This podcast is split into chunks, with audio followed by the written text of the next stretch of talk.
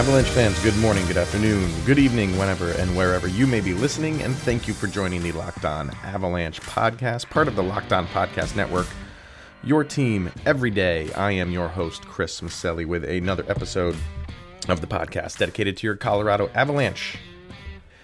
And the Avs just finishing up uh, a very, very tough loss to the Washington Capitals.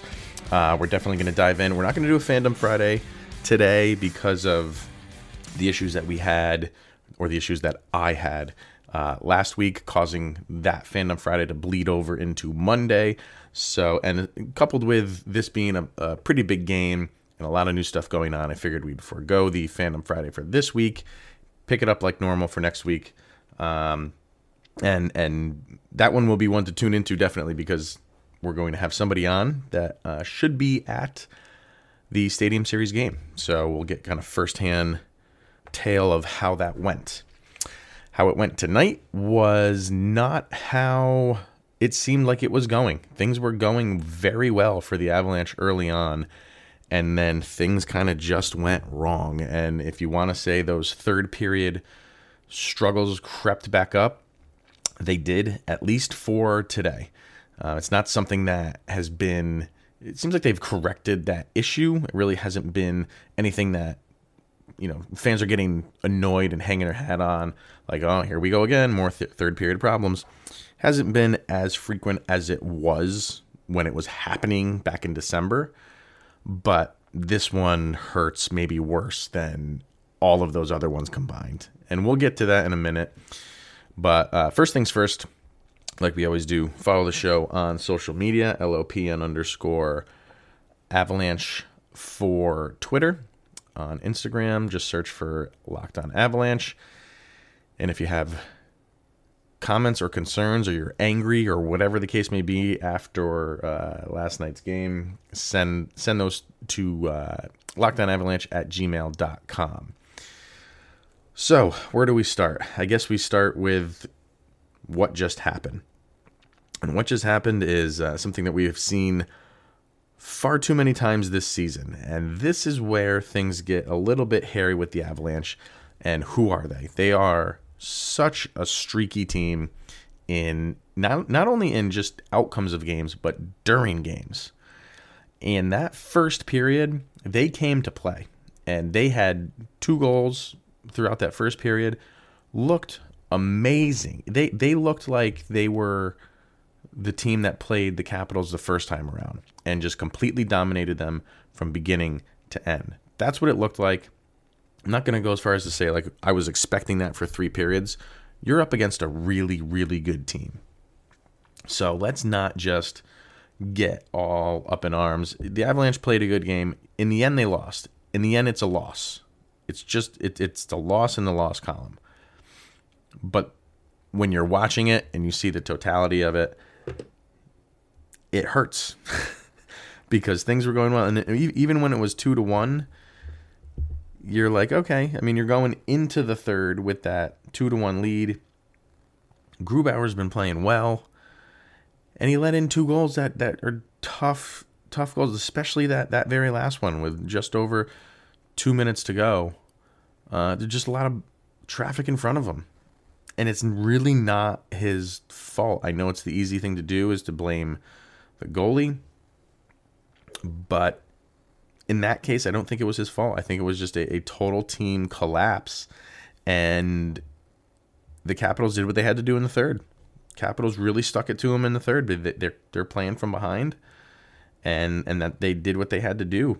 Third period shots on goal alone. It wasn't much going into that Colorado won shots on goal in the first 11 to 8, tied in the second 11 11, and then in the third 20 to 12. And you would expect that from the team that that's behind. But is there some concern? Yeah, because the Avalanche are unproven. They're a really good team. They're going to be really good for years to come. They're doing very well this year. But they are, like I said, they are a streaky, streaky team. In game, not even just, like I said, not outcomes of games, but in game. Look how well they did in the first, and look how they finished this game. That is not the sign of a, a team that you you really think can make a, a long push in the playoffs. Can they? Absolutely. 100% they can. If they get hot at the right time, heading into the playoffs, they can absolutely make a push. If they if they win the Stanley Cup, will I be surprised? No, I'll be I'll be elated. But can this team win it? They absolutely can. But I think more than any other playoff team, they are on both sides of this coin of yes, they can win it, and yes, they can be out in the first period or in the first round because of games like this. They're not at that level that the Capitals are, where they are seasoned and they know how to play. They've played in games like this over and over and over again. And so have the Avalanche, but the Avalanche are coming out on the bad side of these games. So something something needs to, to click and, and need, they got to do something to prove to people that we can win these. If they had stuck out this game and won it two to one, people would be like, "Wow, this team is for real." Like they they took the, they took a, a really good shot from one of the best teams in the league in the Capitals, and they held their ground. They held their ground defensively because you know uh, Washington is going to give it all they have and and when they can do that, they can bring a lot. And they did, and look what happened. They scored scored two goals late in the third, game tying, game winning, game over. When you have penalties, as many penalties as there was in this game, what do you expect to do? Uh, how, how many penalties? A total of nine. Washington was two for five on their power plays, and the Avalanche were one for four. So we're going to dig a little bit deeper into this game, go over some stats, go over some things that are concerning and where you can see already the impact not having Nazem Kadri in this game hurt them. Probably hurt them for the duration because he can, can do some things against a team like Washington, but something specifically that they miss already from Nazem Kadri. So we'll get into that stuff in a second. All right, so getting back to the three to two loss the Avalanche suffered to the Washington Capitals. I mentioned the penalties. Seemed like in the second, in particular, there were just penalties. As soon as one would end, one would happen. Um, the Avalanche had an opportunity, had a, had a full minute of five on three, and couldn't get anything. And it was almost like they were predicting what they were doing. Let's just give it to Nathan MacKinnon at the point and let him rip one and hope we get a rebound. Is that the best, you know, setup for that? Uh, I'm going to say no. Is it a bad setup? No, because you're giving it to your, your greatest player who, when you're giving it to him, has a lot of time and space. When you're on a five on three, yeah, you give it to him. But you had a minute to do it, so maybe try it a couple times, and if it's not working, maybe try something different. I don't know. Maybe this is hindsight is 2020, but they didn't get anything on that five and three. They did get one power play goal on their very first power play of the game. Excellent there. The first period, I can't emphasize it enough how great that first period was. They controlled the puck incredibly in that first period. Washington was struggling. Washington was struggling to get the puck out of the defensive zone. And when sometimes they couldn't even do that. And then other times when they did, they would get in a neutral zone, as would intercept it immediately and bring it right back in. They were just unbelievable with puck possession in the first period. Uh, had a Burakovsky goal. His, I believe that was his uh, career high, if I'm not mistaken, in goals. Um, could be wrong on that, but uh, I'm pretty sure like that goal gave him his uh, career high. So he had a goal, and then Mikko Rantanen with another goal. As far as stats go, we'll just keep going down the line. MacKinnon with two assists, so he's now in the 80 point club. Um, and Kamenev had an assist, and that was it for the Avs. You know, again, nothing from Landeskog. Nothing from Jost.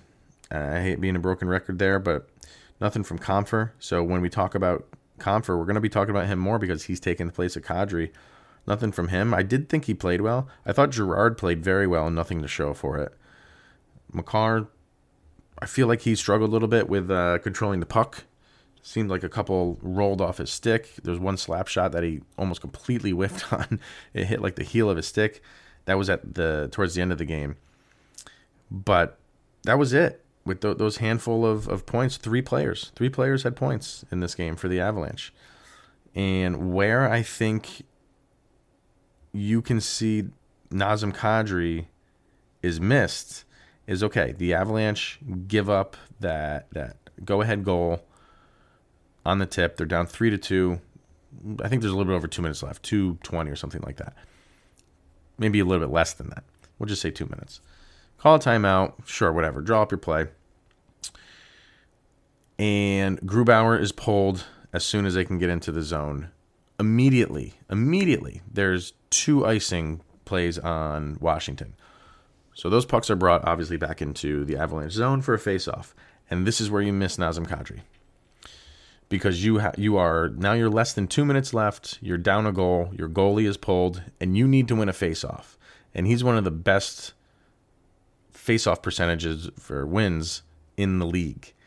He's your guy. He would have been there, and would have things been different? Who the heck knows? not not saying that you know winning the face off is going to lead to an immediate goal or a surefire goal. That's not what I'm saying. What I'm saying is you you win that possession and you're not running around. You're not chasing the puck. You know what I mean? Washington's not getting it out of the zone, calling another icing, and it was up to JT Compher, and he didn't win those faceoffs. And the Avs really didn't have well, maybe maybe one decent look um, during that empty net session when Grubauer pulled. But they that's that's nothing new. Like they struggle on the power play, and that's you know, in all intents and purposes, a power play. And they couldn't get anything going. Not not even that close, like clink off the crossbar or something like that. Nothing. So tough, tough game to swallow. I guess if you want to take anything out of it, Ovechkin didn't get 700.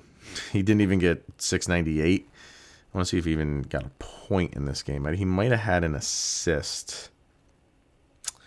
Nothing. No, he didn't have an assist. Seven shots on goal too. So that's. I mean, they they they showed and he had some really good looks, and that release is just ridiculous. You know, we we see Nathan MacKinnon's release all the time, and Alexander Ovechkin's is is right up there, maybe even a little bit better. That thing is nuts, and he had a he had some good good looks uh, Grubauer, and Grubauer was game. I thought he played. I thought he played a good game. I don't think this is on him. Those goals are are. T- he didn't. He didn't give up. You know, like what are you doing? Goals, or or you you slap your forehead and like you know you should have stopped that one goal. Like those were tough. Tip in goals, traffic in front of the net goals. Like I thought he played well. I don't. I again, I don't think this is on him. I think this is just. Did they get tight? I don't know. I think it's a maybe maybe a combination of that, and maybe it's just the Capitals are a good team. We can't lose sight of that. They will fight. They just because they are down two to nothing. Nobody, nobody, as well as the Avalanche were playing in that first period, nobody thought that game was over. No, no, nobody did, including the Capitals themselves. They know what they have. They know that they can come back in situations like that, and they keep pushing even when it was two to two, I'm thinking to myself, I'm I'm hoping for overtime right now. Just the way the the, the game was going. You can go on uh, NHL.com on their app. They have a great game flow chart. Just gives you a sense of who's in control of the game. And you can look at the third period. The, the, the, look at the. I posted on Twitter the first period. It's the way they do it is split a line down the middle, and one team on the left side. It's a flow chart and the Avs, you know, they have uh, blue for the Capitals and burgundy for the Avalanche. In the first period, it's it's heavily burgundy. In the second, pretty even. I'd say even leaning towards the Avalanche. Look at that third period flow chart. It's crazy. It is all blue. It's all capitals. There's a little bit of a stick out for the Avalanche when after the game was tied. But other than that, the, the Capitals dominated them in the third. And and you don't expect that from a team coming into Denver with with the you know being a mile high and the atmosphere and the, the, the air, you don't really expect the Capitals to play that well or any team in the third. That's where the Avs usually have a home ice advantage. And this just goes to show you how good this Capitals team is. What are you going to do? It, it, I mean, like I said, in the end, it's in the loss column. I was, I was, hoping we could claw our way to an overtime, at least get a get get one point out of the deal. See what happens in overtime, even though we're not a good overtime team. Anything can happen. Uh, but the way the game was going in that third, I was hoping for a at least a point, and it didn't happen. So what do you do? And, and you know, it's a win streak came to an end. It's going to come to an end at some point. And maybe the best thing that comes out of this, other than Ovechkin not getting 700 against your team, is you you have a loss and a frustrating loss going into a pretty high profile game outdoors.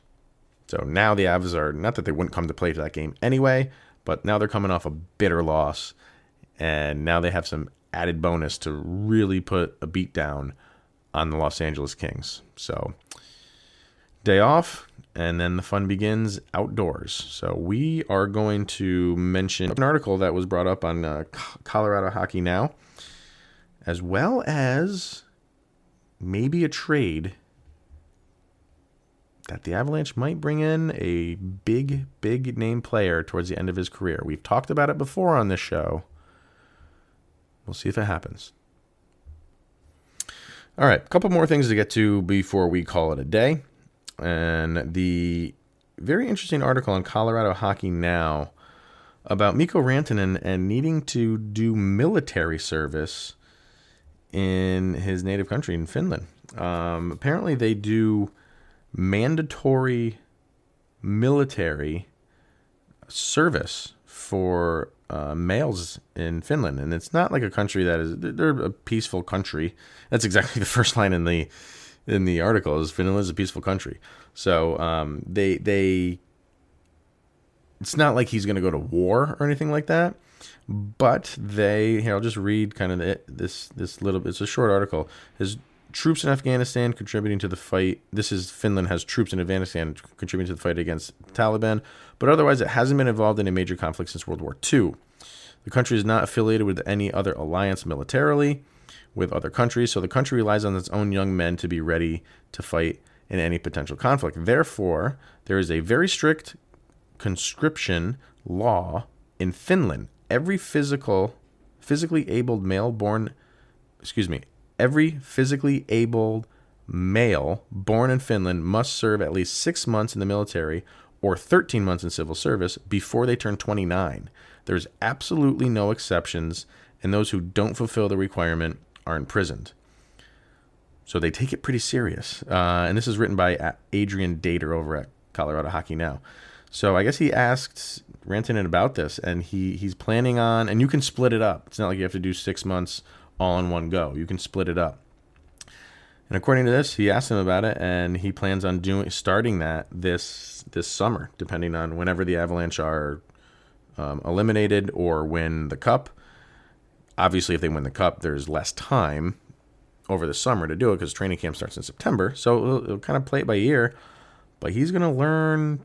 He's going through boot camp. It sounds like you know, learning learning to fire weapons and all that fun stuff pretty interesting. Pretty interesting that, that he's he's going to have to go through that, and it's going to be broken up to within two or three years. So I just thought that was kind of interesting. Trade stuff. Trades are right around the corner. The uh, Locked On series, Locked On Network, is going to have a, uh, a trade deadline special, which I have taken part in. Uh, nothing, if you guys listen to the show, it's a lot there that I've said on the show that's going into that show, but still should be a really good show overall because we're covering every NHL team. So if you like the trade deadline and see where players might possibly go, I would tune into that. I'll kind of let you guys know when that's out. More closer to the deadline. Two news newsworthy items. Uh, Kamenev says that he wants to request a trade. I haven't really found if there's any validity to that or not. It wouldn't surprise me if he did. But here's the interesting thing: I've I've I've, I've heard some people talking about it. I don't have any like concrete, uh, you know, notes or anything on that that that's actually true. But it's so funny. The people that have have posted this are are saying, "Great, let's you know that that's a good that's good trade bait. Let's get rid of him." Uh, I would I would trade him for so and so. And it's so funny how a player that is is on the currently on the roster and young and still in the I guess the learning phase, but still has potential. Fans have no problem getting rid of that guy. It's the guy in the minors that they haven't seen before that they don't want touched because he's he's he's the promising one, not the guy that I've seen a handful of times and he's not set the world on fire like I thought he would, so let's get rid of him. I want the guy that we haven't seen and is doing great in college because he's somehow more promising. I just find that funny. Do you not? I don't know. Uh, so I guess I'll keep my eye on that if if it is, that is true. Um, but we'll see if if if he does get traded, I, I, don't know if it is because he is requesting one. You know, Joe Sakic will take his time with players who request trades, and we have seen with Matt Duchene. Not comparing this guy to Matt Duchene, but it's not just oh you want a trade, okay, let's make this happen tomorrow. If he if he is included in a trade, who's to say if it is because this requesting trade thing is true or not? And the other one that's of interest to me anyway, uh, this is you know not any insider information or anything like that, but um, my I have a very very close friend who is very involved with the the New York Rangers, and he sent me a text today saying, "Well, it's official. Henrik Lundqvist is has officially been demoted to the number two goalie, and that up and coming goalie who I have not nailed down his name yet." uh, is is now taking over. They're handing him the, the keys to the car, saying, "It's yours, Hank. It was a nice ride." And I said, and he, and, and in the text message he said, "So it's looking like they might be looking to trade him, and Colorado is on their list." Of sending him to a team that he might win a cup with, Colorado's his best shot. And I said, Well, where did you hear this from? And Don LaGreca man, if a lot of people are listening to this in Colorado, you probably don't know who Don LaGreca is. Don LaGreca takes part in a uh, radio show in New York with Michael Kay. Michael Kay does stuff for ESPN. He's also the voice of the New York Yankees. He has a daily radio show, the Michael Kay Show. Don LaGreca is on that, and Don LaGreca also does radio broadcasts for the New York Rangers. He's very involved and in tune with the New York Rangers. Apparently, on the Michael Kay Show today, he was talking about this and he kept saying over and over and over again Colorado Avalanche, Colorado Avalanche. Could it happen? Yeah, I mean it could happen. But obviously you're you're creating some sort of conundrum here with Francouz and Grubauer.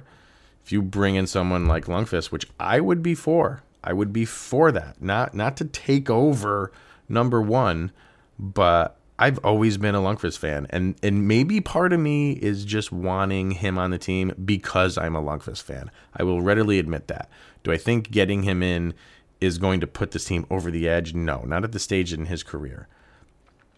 I want the jersey. I want a Henrik Lundqvist jersey in Colorado, blue and burgundy. That's what I want. and I'm being selfish about that. Can he help the team? I think he definitely, absolutely could help the team. I really do. And it, where it gets interesting is Francouz has contract is up. Do they do they kind of cut ties with him? Do they sign him? Then you have to give one of the goalies up for the draft. You bring in Lundqvist and you got to give up another goalie for the draft. How, how does that all play out? It would get very muddled if you bring in another goalie at this point in time. So that's why I don't know if they would actually do it, but I would love to see it. I would love to see someone of the name recognition and you it's overnight you become a team that people outside of Colorado pay attention to simply because you went out and traded for Henrik Lundqvist even though he's at the end of his career. And now people now the eyes are on the Avalanche and can they do it? Can they be the team to get Henrik Lundqvist a cup much like they did with Ray Bourque? So maybe that's why Joe Sakic will, will, maybe he has he's sensitive to stuff like that. He saw what Patrick Roy did when that when he was brought into Colorado. Maybe he wants to recreate that again with Henrik Lundqvist, not in the sense of you know he, he's he's at the stage in his career that Roy was when he came to the Avalanche, but just that sentimental stuff. Does is Joe Sakic that type of sentimental guy? GM? I don't think so. I don't think any GM really should be. But you never know. You never know what's going to happen. So I, for one, hope it does. What do you think? Do they bring him in? Do you say absolutely not? We're fine with two goalies, even though what's going on with Francouz after the season is over is kind of up in the air. It gets interesting. Uh, man, I love this stuff. I absolutely love this stuff. So let me hear from you guys. What do you think? What trade should they make? Should it be Lundqvist? Should it be Martinez? Should it be Toffoli? Should it be who? Tell me what you think the Avalanche should get and who should they give up? All questions we will have answers to in, in weeks' time, little over a week's time. Going to be exciting. So that's it for today, guys. That's it for this week. Enjoy the Stadium Series game. We will be back on Monday to talk about all of that and a big week next week, too, with a game against the Tampa Bay Lightning. So these games are all important. So this is this, but the one on Saturday it's important while also being fun. So enjoy it. We'll see everybody Monday. And here's Jovi. Go, Avs, go.